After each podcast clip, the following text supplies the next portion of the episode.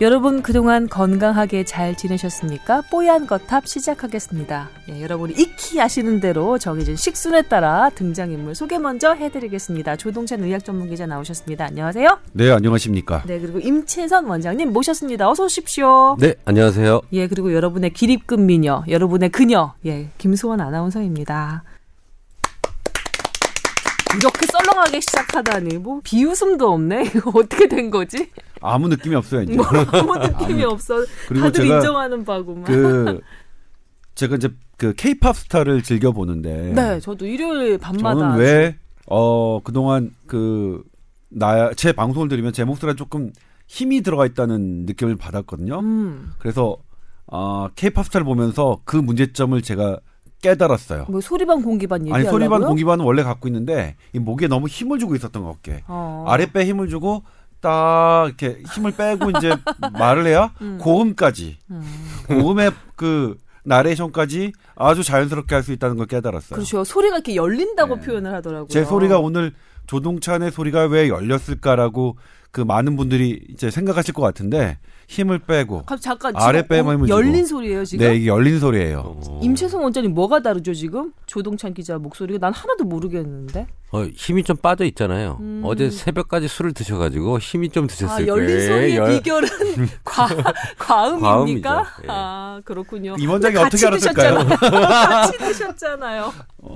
아 그렇군요. 두 분 오늘 컨디션은 괜찮으세요? 네, 네, 괜찮아요. 좋습니다. 괜찮습니다. 예. 오, 탄핵 기념주를 지금 3일, 4일 연장으로 두시고 계신 건가요? 그럼 지금? 저희가 탄핵 기념주를 단돌이 못했기 때문에 음, 어제 아, 어제 어제, 하셨구나. 예. 예. 네. 아 그래도 역사적인 그런 선언이 있던 때니까 한번 그래도 어떤 느낌으로 마주하셨는지 듣고나 넘어가 볼까요? 자, 네. 3월 10일 11시 3월 10일 30분경 금요일 뭐 하셨습니까? 11시였죠. 저는 그날 1일 정치부 파견을 명받았습니다. 아 그날 난리도 아니었어요. 저희 SBS. 왜요, 왜 어떤 일이? 왜겠어요? 거의 12시간을 통으로 터서 특보를 네, 하고 있으니까. 오전 9시부터 자정까지 특보가 예정되어 있었는데 네. 제가 맡은 롤은 뭐냐면 대선 주자 음. 여당 대선 주자의 LT 생중계를 제가 맡았어요. 근데 뭐 들으시면 알겠지만 어 주의였다. 예. 이전 PD 주희 PD가 갑자기 놀러 왔네요. 잘 다녀왔어요? 여행 갔다 왔죠? 어, 예뻐졌네요. 아이고 어. 반갑습니다. 예, 예전 모습 그대로 길 가다가. 보면 음. 미인인 줄 알겠어요. 예전부터 미인이었어요. 이 사람 여기 지금 깜놀했어 여기서. 나는 들어오는 모습을 보고 네. 어, 웬 미인이 저렇게 들어오지? 들어오지? 생각했다가 주인 걸 알고 에이 뭐래? 예, 여튼 다시 네. 얘기로 돌아가서 예, 들어볼게요. 그래서 이제 유승민 의원 댁에 어 제가 앞에 그 아파트에 음. 기다리고 있었다가 배를 눌렀죠. 배를 눌렀는데 이제 사모님께서 어 받으시더라고요. 그래서 SBS 조동찬 기자랍니다. 기자입니다 그랬어요. 거기다 기자랍니다. SBS 조동찬 의학 전문 기자 이러면 좀 이상하잖아요, 설명이. 그래서 기자인데요. 어 유승민 의원님 어 인터뷰를 좀 하고 싶습니다. 그랬더니 되게 안 계시대요. 그래서 에이 저희가 그 의원실에 총회에 나오지 않았다는 것 확인했습니다. 음. 되게 계실 것 같은데요. 그랬더니 뭐 아니래요. 진짜 아니고 어디 가셨는지 모르겠다. 그래서 어 화- 확인을 해보고 다시 연락을 드리겠다 이렇게 말씀하시더라고요. 근데 경비원께서 딱 오시더니 아침 일찍 나가셨다. 그렇게 바로 말씀하시더라고요. 음. 음. 그러니까 결국 취재 결과 어디 계셨습니까, 유 의원은? 아침에 아까 어디 있는지는 비공개로 하셨는데 음. 제가 나중에 이제 정치부 기자랑 통화를 해보니까 네. 그냥 비공개로 본인의 여의도 본인의 방 혹은 어떤 사무실에 아, 개인 사무실 어, 개인 사무실에 계셨던 것 같아요. 음, 그렇구나. 그러니까 오후 2시까지는 어, 비공개로 활동을 하셨고 결국 그럼- 조 기자는 LT 그저그 카바를 맡겼는데 아, 그다음에 카바를 맡은 롤이 뭐냐면. 아, 유승민 의원은 이렇게 해서 어려울 것 같다 제가 보고를 했죠. 음. 그 다음 떨어진 게 뭐냐면 그럼 안희정 지사를 시대해봐라. 지지율이 점점 높은 어, 예. 주자급으로 일단 안희정 네. 지사는 딱 봤더니 이제 충남 그 도지 그 도청에 계시더라고요. 네. 근데 또 그 페이스북 제 친구분 중에 그쪽에서 일을 하고 계신 분이 있어요. 어, 인맥 활용. 예. 네. 제가 그래서 뭐 말씀드리자면 그분이 저한테 먼저 친구 신청을 한 그런 놈이에요, 저. 예, 깔때기. 네. 제가 먼저 한 게 아니라. 아무튼 딱 그 페이스 전화번호는 없더라고요. 그래서 페이스북 메시지로 딱 했죠. 저 그분은 제가 의학 전문 기자를 아- 제가라는 거 아니고 저 SBS 조동찬입니다. 음. 제가 오늘 하루 음. 정치부 파견을 왔는데 음. LTE 생중계를 맡았습니다. 네. 안희정 기사님 가능할까요? 오후에 딱 했더니 답이 바로 왔습니다. 오늘은 어떤 인터뷰도 하지 않, 않을 그렇죠. 예정입니다. 음. 그래서 이제 관련 사실을 보고 드렸어요. 그랬더니 그렇다면 이재명 성남시장을 시도해봐라. 어, 이재명 시장은 제가 아는 사람이 전혀 없더라고요 중간에. 음. 그래서 정치부 기자 그 출입 기자에게 자, 난 이재명 시장과 컨택을 하려니 어떤 사람에게 그 저기 하면 되냐 했더니 정성호 의원이 이재명 시장을 그 총괄한다고 그러더라고요. 네. 그 그러면서 그 땡 모모모 기자 이름을 대면 자기가 연락했다고 하면 아마 잘 들어줄 거다. 그래서 딱 대뜸 전화했죠. 네. 정 의원님 저 SBS 조동찬입니다. 네? 그렇지 정치부 기자가 그렇죠. 아니니까. 아, 네. 자기 커버하던 사람도 한- 아니고. 그게 한정원 기자. 한정원 기자가 연락드리라고 해서 아, 연락드렸습니다. 한종원 기자면 알았을 텐데. 네, 그러니까 아 그러면서 딱 하시더라고요. 음. 제가 그 언론 담당은 어 제가 하는 게 아니라 그 재윤경 그 의원이 하신다고 네. 자기 정성호 의원 이름을 대고 재윤경 의원에게 전화를 해라. 계속 토스 토스를 야. 해주는데요. 그래서 어. 그렇게 통화했죠. 재윤경 의원님께 예. 정성호 의원님과 통화를 했더니 재윤경 의원과 통화를 해보라고 해서 제가 전화를 드렸습니다. 아. 그랬더니 어우 잠시만 기다려 달라. 어, 직접? 여, 여쭤보고 되나요? 되나요? 대답 주겠다. 또 되는 5분 뒤에 딱. 어. 안 하신답니다. 아 결국 써머리업이 이렇게 되네요. 네. 그래서 계속 연달아 연달아 그좀 예. 우리 속된 얘기로 하듯 까이신 거죠. 그렇죠. 그날 뭐 아무 아무 성과를 못 네. 냈죠. 아이고. 그런데 이제 그때 유승민 댁 앞에서 그거를 봤습니다. 탄핵 선고. 네. 음. 네. 어떻던가요? 끝. 네. 아까 끄덕끄덕끄덕 끝. 일타면 이제 법 판결문이 음. 그동안 그 검사가 썼던 판 뭐 문이나 그런 걸 뭐라고 하죠? 정식 명칭 모르겠지만 주문. 어 이렇게 그 판결문 같은 경우에는 여러 번 제가 그 취재 일 때문에 구해서 본 적이 있어요. 이를테면 이제 뭐 여기에 뭐 의료 의료법과 관련한 뭐 리베이트법 뭐뭐 음. 간납업체 이런 이런 것과 발견된 판결문을 봤을 때는 사실 단번에 이야기는 대단히 어려웠는데 네, 그렇죠. 이번 헌재의 판결문은 주문이라고 하는 판결문은 네. 그냥 실시간으로 이해가 되더라. 네. 정말 그렇게 온 국민이 실시간으로 이해할 수 있게끔 명확하게 구체적으로 써두셔서 그건 대단히 좋았다. 네, 음. 저도 덧붙이자면 어, 이번 그 판결문을 작성하는데 많은 그 영향을 주신 분이 강유론 주심 재판관이라고 하더라고요. 그리고 강유론 재판관의 평소 소신이 아, 모든 사람이 알아듣기 쉽게 판결문을 써야 한다. 마치 암호처럼 전문가들만 알아들 수 있게 쓰는 것은 자기는 지향하고 싶다라는 것이 평소의 소신이었다고 하고요. 또 그 모든 사람들의 관심이 주목되는 이 헌재의 판결인 만큼 이번 그 판결문은 어, 그 누구도 알- 알아듣지 못하는 바 없이 쓸 수 있도록 그렇게 하고자 했다고 적혀 있더라고. 그리고 또 하나 이종민 권한대행이 낭독을 하실 때 그 음성이나 발음의 속도나 그리고 그 음성의 그 성질 같은 게 그냥 저 음성에 예민한 아나운서로서 듣기에도 상당히 권위가 있으면서도 부드럽고 사람들을 뭔가 이렇게 배려하는 듯한 그런 느낌이 잘 어우러지더라고요. 그래서 강유론 주심 재판관이 역할을 한 그 평이한 문체의 그 판결문과 이정미 권한대행이 이렇게 성심성의껏 친절하게 읽어주는 듯한 그런 음성이 잘 어우러져서 역사적인 그런 장면이 하나가 마- 완성이 된 게 아닌가 하는 생각이 또 들었어요. 근데 음. 복선이 좀 있었어요. 어떤 헤어롤 두 개. 아 헤어롤 와, 저는 아침에 이제 그 많은 사람들이 페이스북에 올렸고 그리고 그 다이렉트로 그 카톡 단체방에 그 사진을 올려서 봤는데 음. 그거 하나가 말해주는 그러니까 이거는 뭐 저는 이제 뭐 제 개인적인 입장이 있습니다만 제 개인적인 입장과 반대되는 판결문이 나오더라도 음. 이건 받아들여야 되는구나. 참 저분들이 그 저렇게 설득의 몰두해- 힘이 예. 있는 예. 그런 장면이었죠. 임채선 원장님은 어떠셨어요?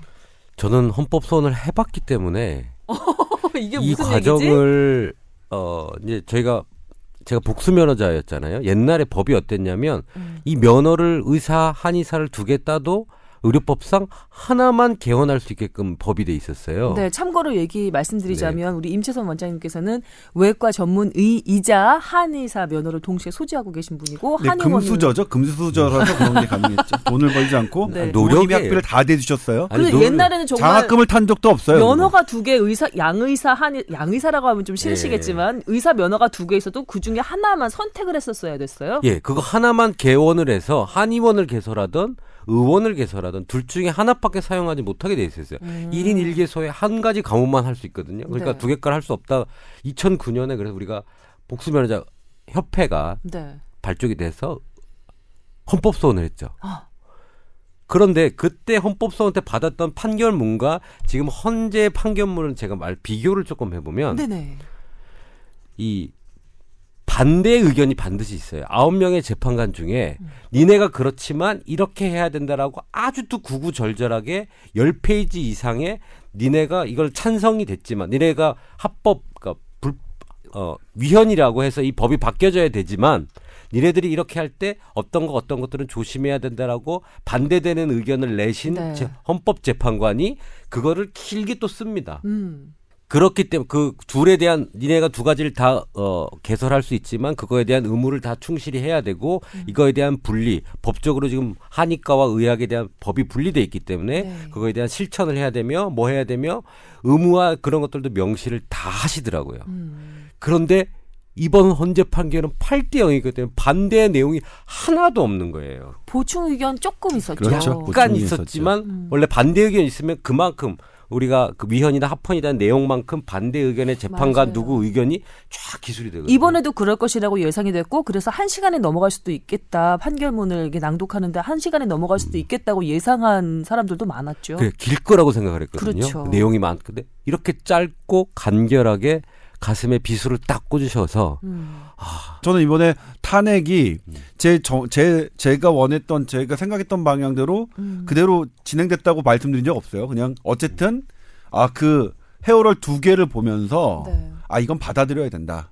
음. 그러니까 내 생각과 다르게 나타난다 하더라도 아 정말 아름다운 모습, 어, 되게- 얼마나 집중했는가. 그렇죠. 리고 얼마나 긴장했는가. 아름다움이 네. 뭔가 아름다움이 이렇게 머리를 그 저 임원장처럼 이렇게 막 이렇게 파마하고 이렇게 하는 게 아름다움이 아니라 내가 하는 아, 일에 몰두해서 예.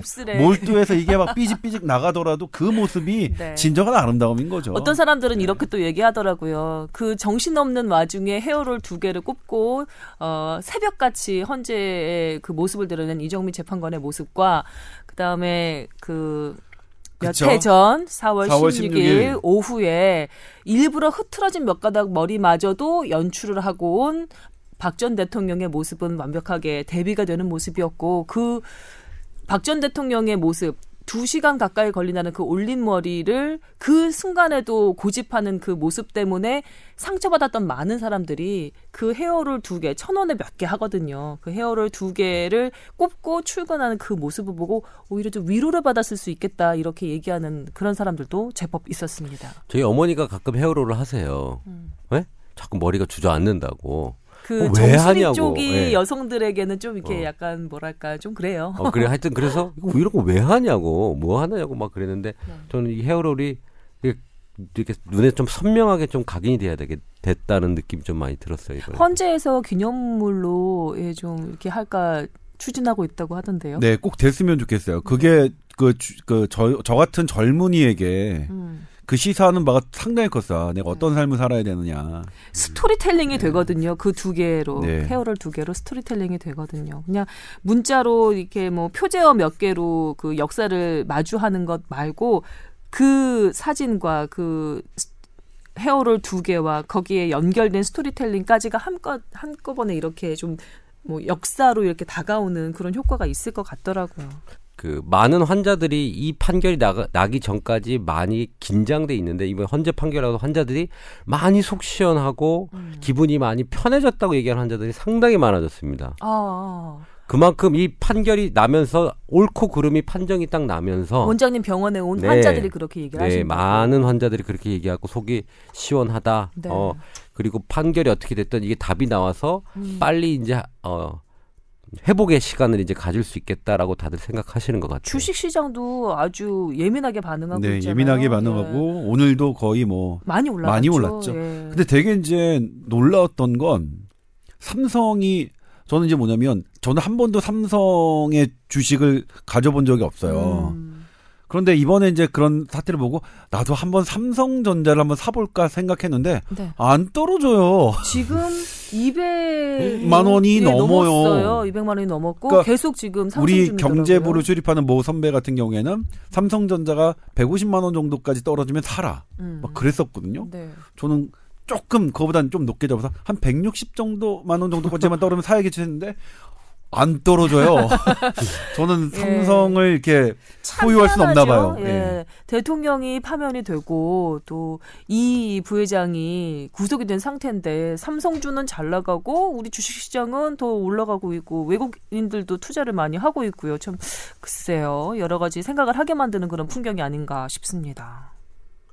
그러나 저러나 오늘 우리 네. 예, 라이브인데. 예, 아, 라이브인데 라이브인데 음. 라이브인데 예. 워- 원래 저희의 임무는 뭐냐면 여러분의 건강 상담 해드리고 의료계 전반에 걸친 그 여러 가지 이슈 중에 하나를 선택해서 본격 주제로 얘기 네. 나눠보는 그런 코너로 꾸며드리고 있거든요. 우리 지금 라이브 PD가 바뀌었어요. 네. 예전에 이제 그 본인이 그 우리가 아. SBS 드라마 뉴스 드라마의 주연 배우로도 했던 그 그분이 이제 PD 이걸 하셨는데 네. 그리고 나중에는 막 자기가 연예인처럼 막 머리빨 세우고 이렇게 찍었잖아요. 그래서 저희가 보여드리게 했는데 네. 이번 이분은 이제 어 뭐 하셨어요? 원래는 인턴이에요? 아, 네. 그래요? 어 학생이셨어요?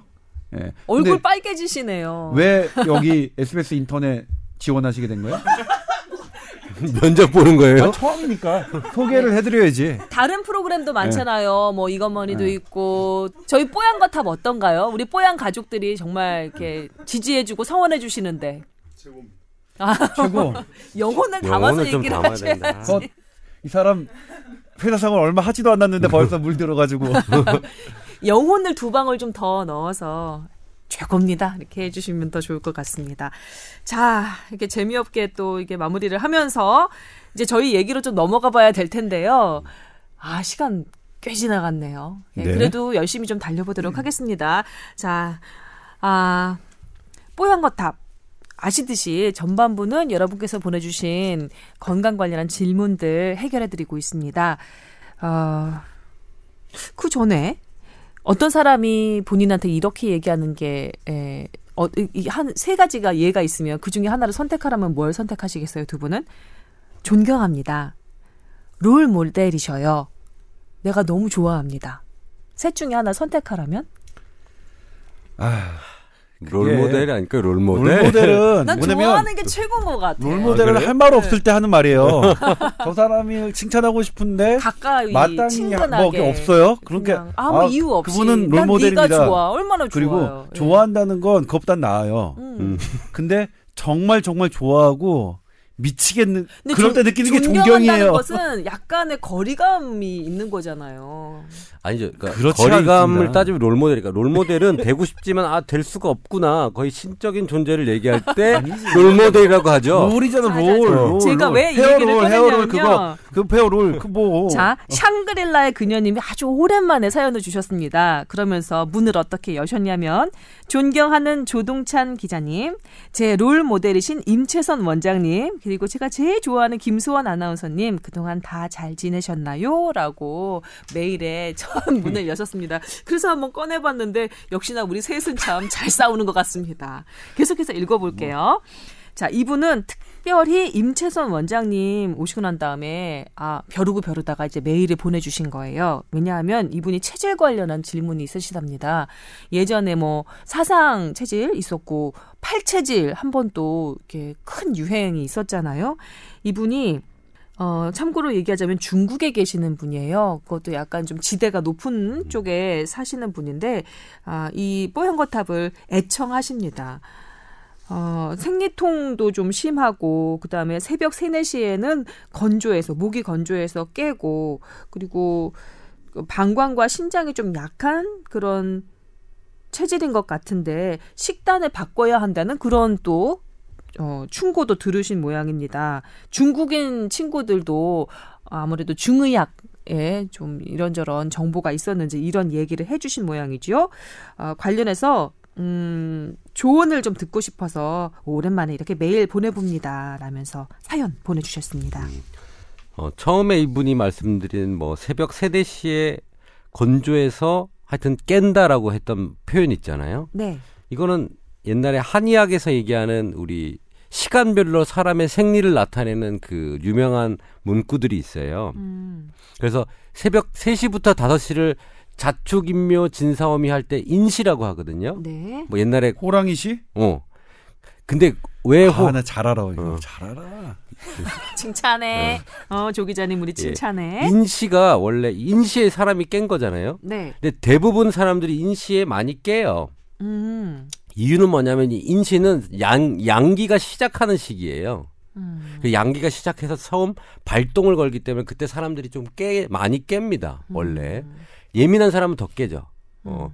근데 그래서 양기가 생기기 때문에 사실 새벽 그 시간에 남성들은 발기가 돼요, 사실은. 네. 음. 근데 아주 과학적이거든요. 이걸 옛날 사람들이 어떻게 만들었을까 참 궁금한데. 음. 그러면 인시 다음에 묘시잖아요. 네. 묘시는 대장이 활발해지는 거예요. 그래서 아침에 일어나 사람들이 변을 많이 보기 시작을 하는 거예요. 음. 예. 그래서 그 변을 내보내고 하늘의 기루, 기운을 받는 시간이라고 얘기하고 네. 진. 진시 진시가 어 이게 용인가요? 예. 네. 진시는 그 진지상 할 때 이 진지가 여기서 나온 거예요. 그래서 밥을 먹는 시간인 거예요. 음. 그래서 위가 활성화되는 시간이다라고 돼 있어요. 네. 예.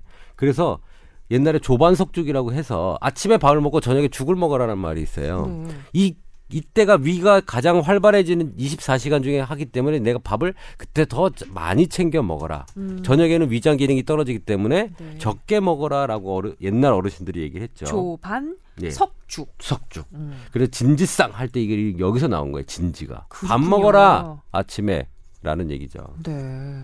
그러면 사시가 이제 되겠죠. 사시가 되면 그때 비장 이건 비장이 활발해지는데 이 비장은 췌장하고 간을 얘기하는 건데요. 사시는 그럼 9시부터 11시 사이인가요? 네. 어. 그 들어왔던 음식을 분해해서 몸의 영양분을 가져가는 거죠. 음. 음. 하여튼 그렇게 쭉 나가겠죠. 네. 그 오저, 오시가 되면 11시부터 1시인데 이게 심장이에요. 그러면 그 만들어지는 영양분을 혈액을 가지고 전신에 퍼뜨리게 되는 거죠. 그래서 그때 눈이 제일 말, 맑고 일이 잘 되고 에너지가 나는 시기가 되는 거죠.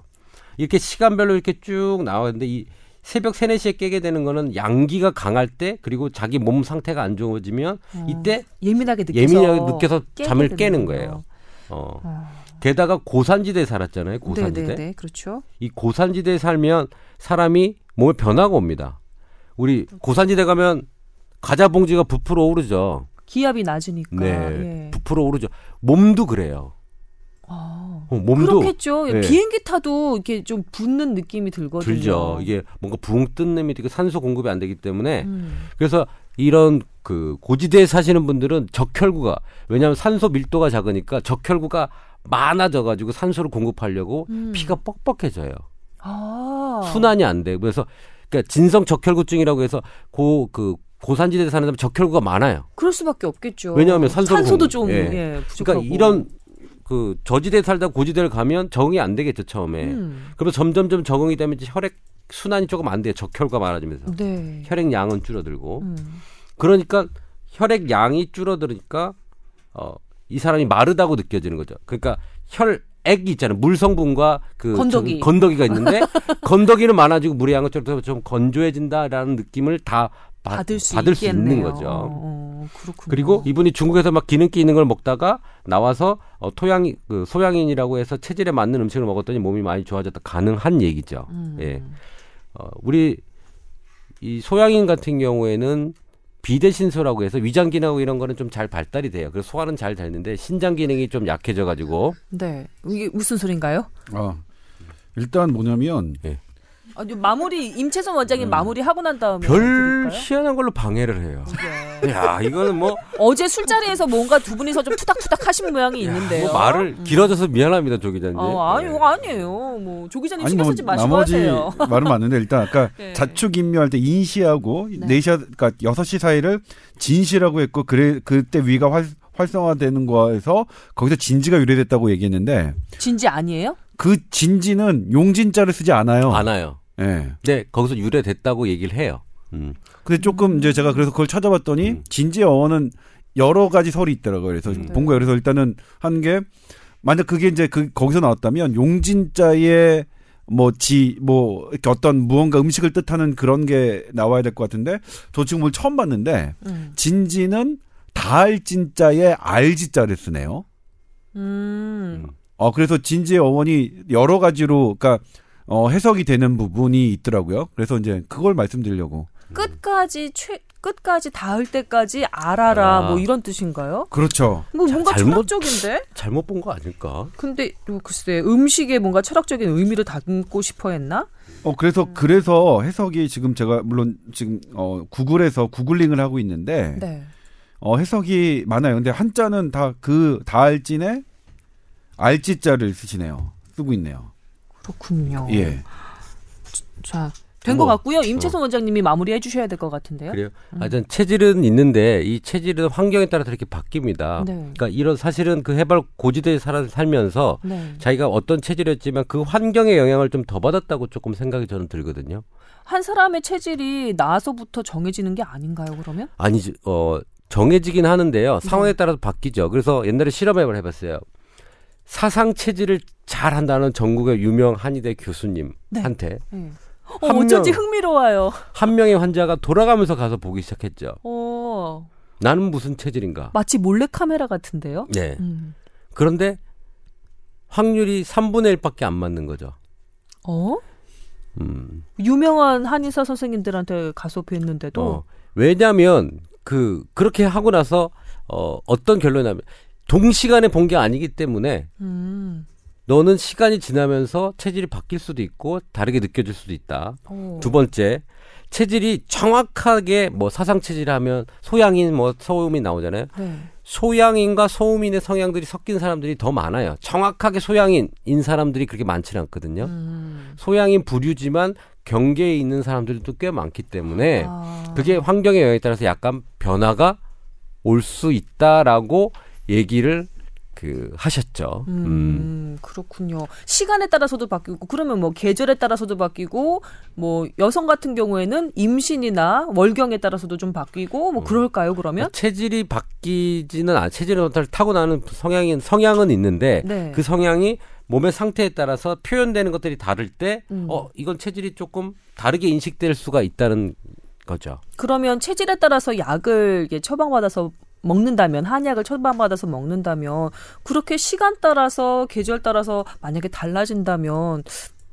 음, 체질 기반으로 약을 짓는다는 것 자체가 좀 무리가 아닐까요? 그러니까 이런 거죠. 어, 만약에 소양인을 예를 들면 네. 소양인은 소화가 잘 되고 신장 기능이 떨어져 있단 말이에요. 근데 음. 그리고 목에 뭐 감기나 뭐 상한 병이 많이 드는데 그 사람이 소화가 안 되는 상황이 됐어요. 어떻게 잘 소화가 안 되지 않는 사람인데 어. 어, 소화가 안 되는 사람 상태로 왔어요. 네. 어 그러면 어, 이 사람은 소양인은 아닌 것 같은데 이렇게 판단하겠죠. 아하. 음. 그러니까 큰 그림 자체로는 정해져 음, 있으나 음, 아. 예외적인 여러 가지 상황에서. 체질이 좀 다르게 될수 예, 있다. 태음인 같은 경우에는 뭐 간 기능이 뭐 활성화되고 땀도 많이 나고 뭐 이렇게 되거든요. 네. 어? 근데 그렇지 않은 몸 상태가 됐을 때 오면 좀 다르게 보일 수 있다는 거죠. 음. 그 한의원에서 약을 짓거나 진맥을 할 때 오로지 사상 체질에 의거해서 판단하는 건 아니죠. 사상 체질이 유일한 그 판단 근거는 아닌 거죠. 네, 사상 체질을 근 판단으로 해서 음. 체질로 쪽으로 약을 쓰기도 하고 후세방이라고 해서 증상이나 이런 치료 증상을 치료하는 그런 형태의 약들이 있거든요. 네. 그렇게 가미해서 쓰기도 하고 음. 그럽니다. 어. 그렇군요. 한의학 얘기는 파고 들어가면 파고 들어갈수록 할 얘기가 많은 것 같아요. 나중에 또 질문이 들어오면 연결 지어서 더 자세한 얘기들 나눠봤으면 좋겠습니다. 샹그릴라의 그녀님 관련해서 여러 가지 얘기 나눠봤는데 좀 도움이 되셨으면 좋겠고요. 끝으로 뭐 첨가하실 얘기 있나요? 어, 롤모델 같은가요? 아, 네. 되게 집착하시는데요. 네. 네. 네, 알겠습니다. 자, 두 번째 사연으로 넘어가겠습니다. 아, 뽀얀거탑 애청자입니다. 익명 부탁드려요 하고 본인의 아이들을 익명이라고 익명 씨. 네, 알겠습니다.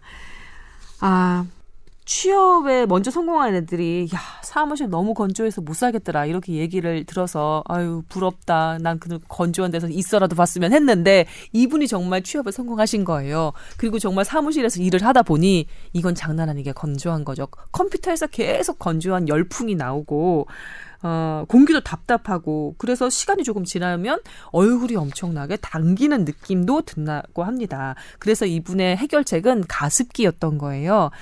음, 가습기 틀어놓으니까 당기는 것도 좀 덜하고, 뭐, 호흡하는 것도 좀 좋아졌다고 합니다. 근데 요즘에 그 가습기 살균제 때문에, 어, 그런 약품은 전혀 집어넣지 않고 수돗물 대신 생수만 넣어서 이렇게 쓰고 계신다는데, 그리고 씻을 때는 주방 세제를 이용해서 뿌덕뿌덕 씻으신대요. 그런데 어 회사 동료가 아 선배가 어느 날 이러더래요. 너 설마 그거 초음파 가습기는 아니지? 라고 해서 왜요? 맞는데요? 그랬더니 야 가열하는 방식의 가습기만 안전한 거야. 초음파 가습기는 그게 건강에 더안 좋아. 이렇게 얘기를 하신 겁니다. 정말일까요? 사실이라면 폐에 안 좋을 것 같아서 정말 걱정인데 사용을 중지해야 할까요? 라고 물어오셨어요. 네, 아. 저도 이분 사연 때문에 초음파 가습기를 찾아 공부를 하게 됐는데, 네. 그러니까 기와식 가습기는 물을 끓여서 수증기를 만들어서 그 가습하는 방식이고 네. 초음파는 그러니까 음파를 발생해서 물의 작은 분자를 만들어서 하는 거죠. 분무기라고 생각하시면 돼요. 분무기처럼. 네. 어 그러니까 이제 이 어 초음파는 끓이지 않는다는 그런 부분이 좀 다른 거죠. 음. 우리가 이제 습기를 공급하는 거에 있어서 그런데 보니까 이제 이게 왜 초음파 가습기가 안 좋다라는 게 미국의 한 사람이 어 존이라는 사람이 그 블로그에 썼고 그게 많이 퍼 퍼서 이제 전파가 됐더라고요. 이제 네. 그분의 주장은 가습기 살균제가 문제가 아니다. 어. 그러니까 기화식이었다면 어. 기화식의 수증기에는 가습기 살균제 성분이 들어갈 수가 없기 때문에 음. 기화식을 사용한 사람은 절대로 걸리지 않았다. 어. 초음파 그러니까 이게 물 분자를 물 잘게 분자를 쪼갠다고요? 예, 물 분자를 그냥 끓이지 않고 진동. 자기 분무기처럼 했기 때문에 그게 들어와서 문제가 된 거다라고 주장하셔서 음. 그 글을 읽어보면 나름 어 그렇겠구나라고 생각을 할 수 있는데 네. 사실은 그렇지 않습니다. 근거 없어요. 예, 사실은 그렇지 않습니다. 어. 왜냐하면 어 일단 우리나라에서 가습기 살균제에 대한 연구는 제법 돼 있었는데 네. 그 저기서 기화식 살균제를 쓰신 분들이 많아요. 음. 그러니까 초음파 가습기를 사용한 분들이 많이 이렇게 어 가습기 살균제의 위험률이 확 증가하고 그렇게 되지 않았습니다. 가습기 살균제를 사용했을 때 48배 이렇게 위험이 높았던 거지. 거기서 그게 초- 기화식이건 초음파식이건 상관이 없었다는 예. 얘기인가요? 그리고 왜 그러냐면 어 가, 수증기 기화식 살균 그 기화식 가습기가 분자가 더 작아서 훨씬 더 우리 그 공기 중에 오래 돌아다니고 우리가 들이마실 수 있는 찬스가 더 있습니다. 아 그러면 오히려 기화식이 더 위험할 수도 있는 거네요. 아니- 만약에 그 살균제가 들어가 있었다면. 네, 그럴 가능성이 있죠. 그러니까 살균제에 그분이 주장하는 거는 그러니까 그 기화식 수증기에는 가습기 살균제 성분이 들어갈 수가 없다.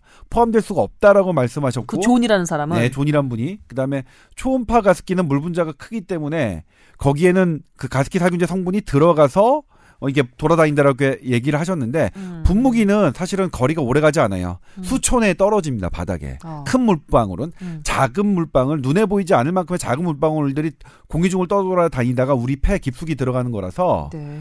어 사실 그분의 말씀은 그렇게 일부 일부분 그러니까 초음파 가습기의 물 분자가 크다는 건 맞지만 그리고 그 큰 물방 물방울에 가습기 살균제 성분이 많이 들어갈 수 있는 거는 맞지만 음. 반대로 그게 우리 몸에 더 들어갈 수 있는 그런 확률은 더 낮기 때문에 그렇게 하는 거는 잘못 어, 알려진 것 어, 같고요. 어, 네. 다만 다만.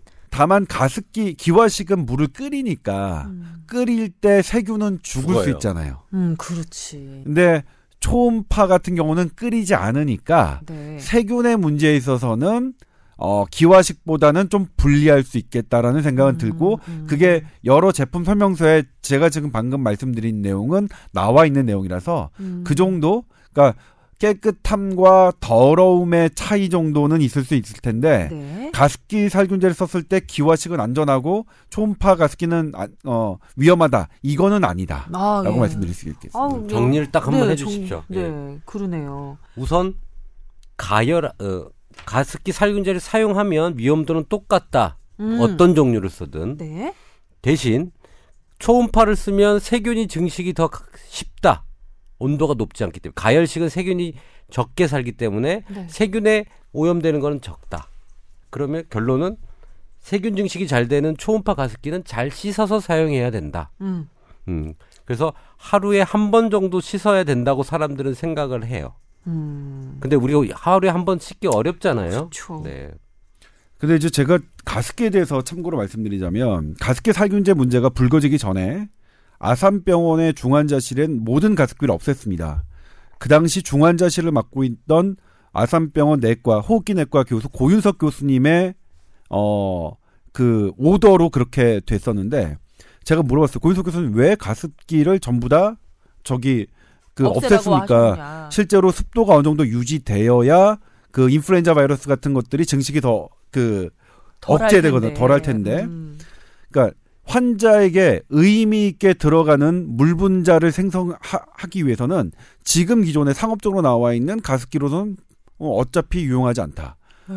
그런데 괜히 그거 관리를 잘못하면 세균이 돌아다니는 원인 원인이 되기 때문에 네. 그렇게 말씀을 그렇게 말씀하시더라고요. 그래서 그게 그 고윤석 교수님이 모든 어 학자들이 다 동의할 만큼의 적이 아니야. 동의하지 않는 분들도 많은데 네. 나름의 그 근거가 있습니다. 그러니까 물 분자가 상당히 작아야 음. 우리가 이제 들이마실 때 의미 있는 사람에게 의미 있는 가습 효과가 나타나지 그렇지 않고는 그냥 수건을 올려놓는 거하고 가습기를 저 틀어놓은 거하고 별로 다르, 다를 게 없다고 말씀하셨거든요. 그러니까 그런 주장도 있다. 가습기의 효과에 대해 당, 아, 애당초 그렇게 효과를 생각하지 않는 그런 어, 전문가도 있다. 음. 물론 그게 어, 많은 분들이 생각을 달리하시기도 하지만 뭐 음, 그렇군요. 이분 같은 경우는 여성분이시고 그리고 가장 많이 느끼는 게 건조함, 그 얼굴 당김이거든요. 저는 만약에 가능하다면 이런 방법은 어떨까 싶습니다. 마스크를 실내에서 쓰고 있는 거예요. 사실 건조함을 많이 느끼는 게 얼굴 피부가 건조해지고 코 안에 점막이 건조해져서 숨 쉴 때 좀 뭐랄까 찢어질 듯한 느낌 같은 거 드는 거거든요. 너무 건조한 실내에 있을 때 마스크를 쓰면 웬만큼은 좀 방지가 되던데요. 저는 음. 특히 감기 걸렸을 때 마스크 쓰면 코 점막이 좀 촉촉해져서 너무 눅눅해질 정도로 촉촉해져서 그래서 이 건조한 거는 좀 피할 수 있던데 이건 그게 어떤가요? 김성준 선배 저희 SBS 8시 뉴스 지금 앵커를 하고 있는? 메인 김성준 선배의 지론인데 본인이 마스크를 쓰고 다닐 때는 단- 감기에 단 한 번도 걸린 적이 없다. 음, 근데 그분은 뭐 그런 늘 뭐 전문가는 아니니까 참고해서 들으시면 그분 그분의 말씀으로는 본인이 아침 앵커를 할 때 음, 그러니까 감기에 걸리면 이제 앵커들은 되게 치명적이잖아요. 아나운서도 그렇죠. 그렇고 네. 그래서 마스크를 늘 했었는데 그때는 감기에 걸린 적이 없다라고 주장한 바가 있습니다. 음, 어 기본적으로 코, 코 점- 비강과 음, 그 후두에 후두 쪽에 있는 점막의 습도의 유지는 감기와 관련이 있어요. 그렇겠죠. 김성진 보도본부장이 정확히 아시는 거죠. 그냥 좋아서 정확하다고 말씀해 주시는 건 아, 아니고요. 아니고요.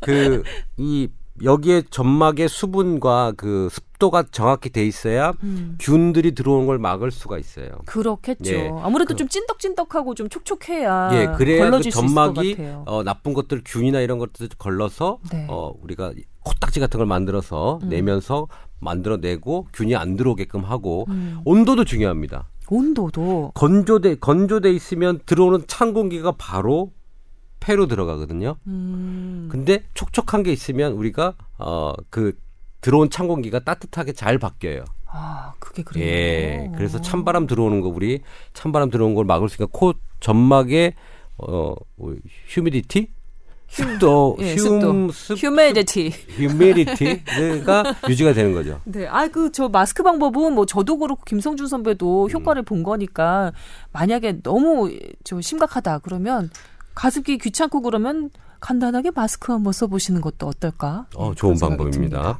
예. 아유, 시간이 또 벌써 이렇게 됐네요. 그러면 오늘의 주제로 넘어가도록 하겠습니다. 저희 탄핵 이후에 첫 방송이기 때문에 또 저희가 시의성 담보하느라고 조금 예, 달려보느라고 두 가지밖에 사연을 소개를 못 해드렸네요. 아, 다음 방송할 때 열심히 소개를 해드리도록 하겠습니다. 자, 저희 어, 넘어가기 전에 메일 주소 먼저 알려드리고 넘어갈게요. tower at sbs.co.kr입니다. 아, 뽀얀 거 탑이니까 타워 썼고요. 골뱅이 sbs.co.kr입니다. 저희 익명 처리 확실하게 해드리고 있습니다. 그 어떤 건강 정보 프로그램보다 훨씬 더 어, 성실하고 그리고 정확한 그런 상담 해드리고 있으니까요. 많이 많이 보내주시기 바랍니다. 우리 뽀얀 가족 여러분의 건강을 기원하며 예, 열심히 한번 해보도록 하겠습니다. 자 그러면 오늘의 주제로 넘어가겠습니다.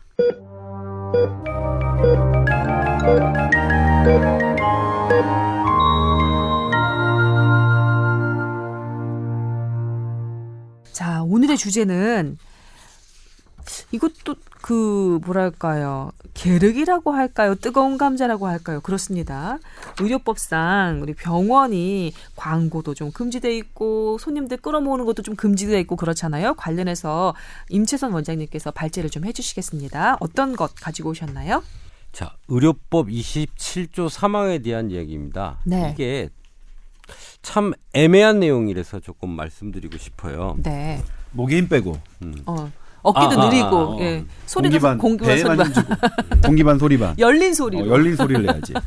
그 이 의료법 27조 3항의 그 취지는 뭐냐면 네 환자를 유인하는 행위를 하면 안 된다. 병원에서는 네. 병을 고치는 장소이기 때문에 환자를 유인하는 일절의 행위를 위법 사항으로 한답니다. 음. 그 이번에 그 우리 비선 실세의 어 아지트가 됐던 차움 의원 있죠. 네. 음. 차움 의- 의원이 의료법 위반으로 어 영업 정지를 맞게 됐어요. 네. 음. 근데 그 행정 처분의 기준이 된 게 이 또 법 조항이기도 해요. 의료법 27조 3항. 네. 어. 이거는 어 이 법의 취지는 뭐냐면 어 대기업이나 그러니까 이런 거죠. 보험회사는 아픈 사람의 명단을 몇백만 명을 가지고 있습니다. 그렇죠. 그럼 이 보험회사가 어, 어, 너 이 병원으로 좀 가면 좋겠어라고 문자라든지 어떤 알선 수재 알선을 하게 됐을 경우에 네. 이 병원은 대박이 나겠죠? 그럼요, 그럼요. 어, 수익이 나겠죠? 삼성화재라고 생각해 봅시다. 삼성화재에 있는 사람들한테 이 병원이 좋습니다. 광고를 하고 유인을 했어요. 그래서 삼성병원에 사람들이 다 가게 됐어요. 음. 이런 행위를 막기 위한 법안이죠. 그러면 안 되겠죠? 그러면 상식적으로 맞는 거 아닌가요? 그렇게 하면 안 되는 게? 근데 왜 모, 모호하다는 거는 어떤 조항 때문에 그러신 그쵸. 거죠? 네. 자, 그러면 이 조항에서 예. 이렇게 돼 있어요. 어, 내가 병원에서 차량을 운행, 무료 차량을 운영해서 내가 병원에 어, 환자를 데리고 오는 거예요. 앞에 뭐 오목교 목동역에서 내 네. 병원까지 차량을 무료 셔틀 차량을 운행을 하면 그건 불법이 됩니다. 이 네. 차량을 제공함으로써 네가 병원에 환자를 데리고 오는 거니까. 병원 간의 공정 경쟁을 저해하는 행위라고 보는 거죠. 그렇죠. 그런데 어떤 병원은 또 나라에 신청하면 그걸 판단해보고 괜찮으면 또 허가를 내주는 데도 있어요. 뭐 대중교통 수단이 없거나 그러면 없거나, 가는 어. 것 같은데요. 그런 것들 때문에 이런 어떤 특정한 우위에 될 수 있는 걸 할 수가 없게끔 돼 있죠. 음. 어. 근데 지금 보면 어. 그 지방에서 문제되는 내용을 얘기를 해드릴게요. 네. 그래서 이렇게 무료 버스를 이용하거나 그다음에 본인 부담금 할인을 하는 경우가 많아요. 그게 뭐냐면 지금 요양병원에 지방병이 많이 있기 때문에 나오는 건데 네. 병원비가 100만 원이 나왔으면 자기 본인 부담금이 뭐 10%면 10만 원을 내야 되거든요. 네. 이걸 병원이 안 받는 거죠. 그러면 할인을 해준 거잖아요. 그죠? 음. 어, 우리는 그 10만 원 안 받을 테니까 우리 병원에 입원해라고 해서 환자를 유치하는 거죠. 그게 할인이 돼서 환자 유인 방책으로 쓰이는 거네요. 그렇죠. 어. 그것도 환자 유인책이라서 그것도 불법이 되는 겁니다. 음. 어. 근데 어 이런 것들이 너무 많아요. 그러니까는 만약에 병원에서 환자를 유치하고 싶어서 하는 활동, 활동 들이 있잖아요. 네. 공정한 경쟁을 하고 싶어서 하는 광고. 어 우리 병원이 좋습니다 이런 광고들도 이런 행위에 사실은 적용이 되기 때문에 네. 자꾸 제재가 들어오기 시작을 하죠. 음. 그러니까 어떻게 보면 그런 대기업이나 이런 것들의 횡포를 막기 위해서 만든 법안인데 네. 어, 어, 그리고 공정한 경쟁을 하기 위해서 만들어 놨는데 조금 더 나은 서비스와 차별화를 하려고 하는 병원들한테 발목이 잡, 잡게 되는 그런 조항이 됩니다. 음. 어, 그래서 음, 한 가지 예를 들면 음, 우리 비급여라고 하는 거는 병원에서 마음대로 가격을 측정 책정을 해서 환자들한테 어, 공급하는 시술이거든요. 네. 성형외과는 다 비급여죠. 네. 쌍꺼풀 수술을 내가 싸게 한다고 하- 했을 때 아까 같이 음, 음. 본인 부담금 할인처럼 할인한다고 했을 때 어, 그거는 당연히 할 수가 있는 건데 예전에는 안 된다 그랬었어요. 왜요? 아까 그랬잖아. 할인해서 병원을 할인을 해, 할인이라는 무기로 유도를 하는 거기 때문에 아니 병원에 찾아갔을 때 얘기해 주는 거는 괜찮은 거 아닌가요? 뭐 어디에 광고를 낸다든지 해서 손님들을 끌어모으는 거는 좀 안 되겠지만 그 가격 책정하는 거는 그 병의원들 마음 아닌가요? 마음이에요. 그래서 왔을 때 하는 건 문제가 없는데 네. 막 사람들이 광고하고 싶잖아요. 우리 병원 싸게 한다고. 실제로 그렇게 광고 많이 봤는데요. 근데 이제? 이게 네. 어떤 취지가 있냐면 비급여 같은 경우에는 어 국가가 어떤 가격을 결정하는 게 아니라 네. 공급하는 의사나 병원에서 그 가격을 설정하는 건데 50% 할인이라고 했단 말이에요. 우리 쌍꺼풀 50% 할인이라고 했는데 사실 그 50% 할인되는 그럼 니네는 원래 원가 원가가 정말로 다른 환자들한테는 300만 원 받다가 지금 이 사람에게는 50 50%인 150만 원만 받느냐 그런 근거가 충분치 않다는 판단이죠. 아하, 그러니까 그거는. 과장 광고일 수 있는 거죠. 그러니까 음. 이를테면 원래 자기네들은 100만 원에 받았는데 마치 그 저기 하는 것처럼 하는 아. 부분들이 있었고 그다음에 또 어떤 게 있냐면 MRI를 30만 원에 찍어 주겠다라고 하는 광고했던 병원들이 많아요. 음. 비급여인. 그런데 거기는 저희가 이제 제가 사실 아이템을 할까 말까도 고민했었는데 다 찍는 게 아니에요. 그러니까 MRI는 뭐 T1, T2 그다음에 뭐 여러 가지 이미지를 찍거든요. 근데 음. 그 30만 원짜리 MRI는 T2만 찍어요. 절반만 찍어요. 어. 그러니까 절반만 찍고 절반 가격을 받으면 아. 그걸 과연 할인이라고 볼 수 있겠느냐의 문제인 거죠. 아, 아, 여기 적혀 있어요. 기간 의료 행위와 환자의 범위 및 종전 가격을 정확하게 명시하지 않은 비급여 진료비 할인이나 면제 광고는 불법 의료 광고에 해당된다고 2017년 3월 1일부터 시작돼 시행되는 의료법 개정된 의료법에 이제 어 이게 저 그 명시가 되어 있네요. 네. 그러니까 이번에 이제 3월 1일부터 적용되는 비급여 진료의 광고 규제는 그 자체로 비윤리적으로인 측면이 있었던 것을 규제하는 거라고 보면 게 합리적인 거죠. 음. 그러니까 그거 이 백화점에서 막 사기 세일하는 것도 많잖아요. 70% 세일이다라고 했는데 네. 보면 원가를 원가를 엄청나게 부풀려 놓고 세일하는 것처럼 판매했던 것들이 지탄을 받았던 적이 있잖아요. 이 규제 조항 신설된 건 나름대로 그 합리 합리적인 것 같은데요. 그러면 그렇죠. 그런데 이거는 그전에는 없었던 거죠. 그래서 계속 법원 싸움을 계속했어요. 음, 모호했기 때문에 오히려 그랬을 수 있을 것 같아요. 그렇죠. 모호했었죠. 음. 그, 그 모호하기 때문에 이런 문제가 많이 생겼었고, 그 할인이란 부분에 대해서 예전에는 금액을 하면 불법 광고라고 얘기를 했었어요. 음. 음. 근데 사실은 저는 제 생각은 그렇거든요. 환자 입장에서 제가 만약 환자 입장이에요. 네. 어, 광고를 봤는데 어떤 데는 50만 원 뭐 이렇게 딱 표시를 해주는 게 사실은 딱 좋잖아요. 그리고 할인이 많이 되고 음. 환자한테 서비스를 많이 해주는 병원이 전 좋다고 생각을 하거든요. 네. 동일한 시술이라면. 어, 근데 이런 것들을 자꾸 막는 거는 비급여 부분 이런 산업적인 부분이라고 생각했을 때 음. 이런 걸 막는 건 환자 입장에서는 상당히 안 좋은 거예요. 음. 그러니까 이제 저 음. 측면은 뭐냐면 병원이 제시하는 건 광고일 수가 있지만 네. 광고이자 정보가 될 수 있거든요. 그렇죠. 그러니까 이거를 만약 다 차단해 놓으면 환자가 선택할 수 있는 정보가 줄어드는 거죠. 그러니까 음. 병원은 자신들이 어떤 상품을 갖고 있다는 것을 광고를 통해서 그 그동안 일을 진행해 왔었는데 네. 그리고 그거를 소비자들은 그 광고가 사실은 유일한 정보거든요. 어떤 성형외과 의원에서 쌍꺼풀을 얼마 한다는 거는 뭐 알 수 있는 방법이었지 않습니까? 광고 외에는. 네.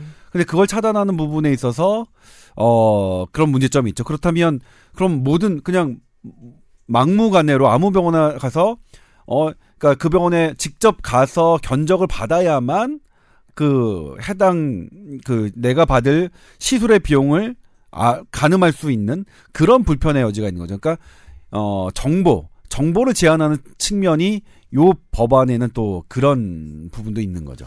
아, 그런데 여전히 모호함은 남긴 남네요. 아, 많이 남아 있어요. 여전히 지금 이게, 그 규제 신설된 규제 사항을 보면 최소한의 것만 하나 더 얹었을 뿐이지 이전에 문제가 됐던 모호함이 완전히 사라진 게 그렇죠. 전혀 아니네요. 저는 늘 뭐냐면 기본적으로 이 지금 우리 임, 임 원장이 지금 갖고 나왔던 그 27조 의료. 광고와 예. 네. 유인 알선 행위를 금지하는 취지는 분명히 좋은 좋은데. 거죠. 음. 의료라는 건 그렇게 함부로 쓰지 말자. 상품과 그렇죠. 달리 격조 높게 그 많은 사람들이 어 이용해야 되는 그런 부분이니까 함부로 뭐 상품 팔듯이 광고하지 말라고 돼- 하는 그건데 근데 과연 지금 2017년 대한민국에서 이게 지금 안 의미가 벌어지고 없거든요. 있나요? 그러니까 네이버 아, 네이버나 다음이든 이런 어떤 음. 포털 사이트에서 병원들이 광고하는 그런 그러니까 순위에 높게 올, 올 올리기 위해서 내는 돈이 얼마나 많은데 그러니까 저는 사실상 사실상 현실에서 이미 죽은 법이에요. 무너지지 무너지고 오래 사장된 법이다. 그리고 음. 이게 뭐냐면 공식적으로는 안 하게 하지만 그런 식으로 다 그러니까 이미 다 하고 그다음에 또 하냐면 이제 유가 기사라고 하죠. 돈을 주고 이렇게 해서 기사화 해가지고 하는 것들이 이미 만연하고 이런 상황에서 아 이렇게 아 현재까지 이런 정도의 규제로 이 법의 취지를 살릴 수 있을 거라고는 저는 생각하지 않습니다. 음. 어떻게 악용되고 있는지 아시, 아, 제가 몇 가지 예를 드릴게요. 네, 예를 좀 옛날에 들어주세요. 그 치과에서 그 무료 스케일링을 해줘요. 음. 우리 병원에 오면 두 번째 스케일링 할 때는 무료로 해드립니다. 오세요라고 했어요. 네. 그래서 그거가 불법이라고 옆에 병원들이 찌릅니다. 음. 너 환자 유인행위 한 거야. 음. 라고 옆에 병원이 소송해서 이 문을 닫게 하는 데 쓰여져요. 이 법안이. 아, 저 광고했으면 뭐 너 이거 환자 유인행위니까 그렇게 악용이 돼요. 음. 그런데 이거의 판단이 너무 애매하니까 검찰 검찰은 다른 내용으로 어 이거 괜찮은 거 아니야? 보건소는 어 이거 안 괜찮은데 보건복지부는 이건 안 되는데 아. 기관마다. 또 판단이 다 다른 다 달라요. 거예요. 왜냐면 네, 이게 그렇죠. 판 그게 환자 유인행위를 한게한게 아니라 니네한테 서비스를 한 거고. 음. 여기 보십시오. 이 만약에 예. 시, 뭐 어느 어느에 응모하면 시력 교정술 90만 원, 뭐 50일간 청소년 대상 여드름 약물 스케일링 50% 할인 일 광고한 행위는 오케이였고요. 네. 회원 대상 체험단 선정 여드름 치료 무료 제공은 이건 또 안 되는 그 거예요. 말이 되죠. 뭐 그러니까 거의 똑같은 이현령 비현령처럼 어 이것도 될 것 같고 저것도 될 것 같은데 하나는 위법이고 하나는 합법이래요.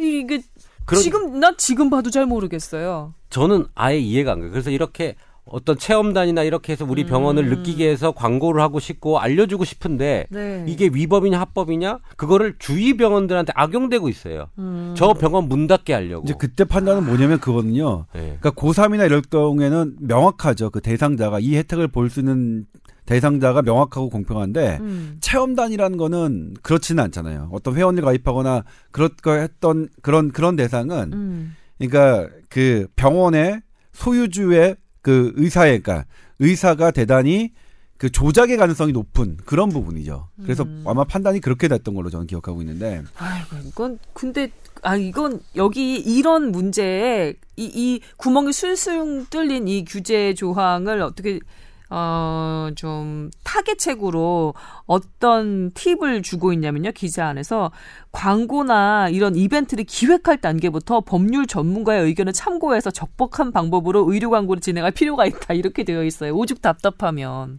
네. 근데 이게 말이 돼요? 이 수많은 병원들이 무슨 변호사를 고용해서 광고할 때 하겠어요. 기획 단계부터 법률 전문가의 의견을 들으라고 이렇게 근데 그리고 팁을 주고 왜냐면 있네요. 그런 식으로 따져 말씀드렸지만 법으로는 어. 그렇게 되지만 제가 생각하기에 기자적 관점에서 상식적으로 생각할 때 음. 우리나라 지금 의료 광고 막 하고 있는 나라예요. 네. 어? 아까 순위 올리기 위해서 막대한 돈을 쓰고 있는데 그 그러니까 포털에. 예, 포털에. 어. 그럼 그건 그건 광고 아닌가요? 그러니까 유인 뭐- 알선행위 아닌가요? 지금 기사에 외피를 두른 광고가 얼마나 많은데요. 그렇죠. 그러니까 유인 알선 행위는 지금도 만연한데 그러니까 그런 더 큰 것들은 안 건드리고 대단히 지엽적인 것만 하나 추가했다. 그래서 이것 갖고 이제 의료 광고 규제를 해가지고 뭐 이런 법의 조항을 취지를 잘 살린다고 하는 그런 그런 공무원은 저는 그러니까 탁상 예. 탁상이에요. 탁상. 이렇게 법률. 규제나 규정이 모호하면 이 틈바구니를 들고 그 이득을 보는 사람들이 있어요. 음. 꼭, 꼭 보면. 그래서 저는 이 조항은 솔직히 말하면 어 죽어 있는 법 조항이에요. 다 하고 있는데 의료 광고를 다 하고 있고 저도 병원에서 키워드 포탈에 키워드 올리려는데 몇 백만 원씩 들어가요. 음. 키워드라는 거는 그 검색을 했을 때 나와야 되는 그 단어 문구들이거든요. 음. 우리 병원이 노출되는 정도 그런 것들을 다 화- 활용하고 있고 그거에 대해서 가면 관련 검색 기사라든지 내용들이 이렇게 노출이 되고 있는데 음.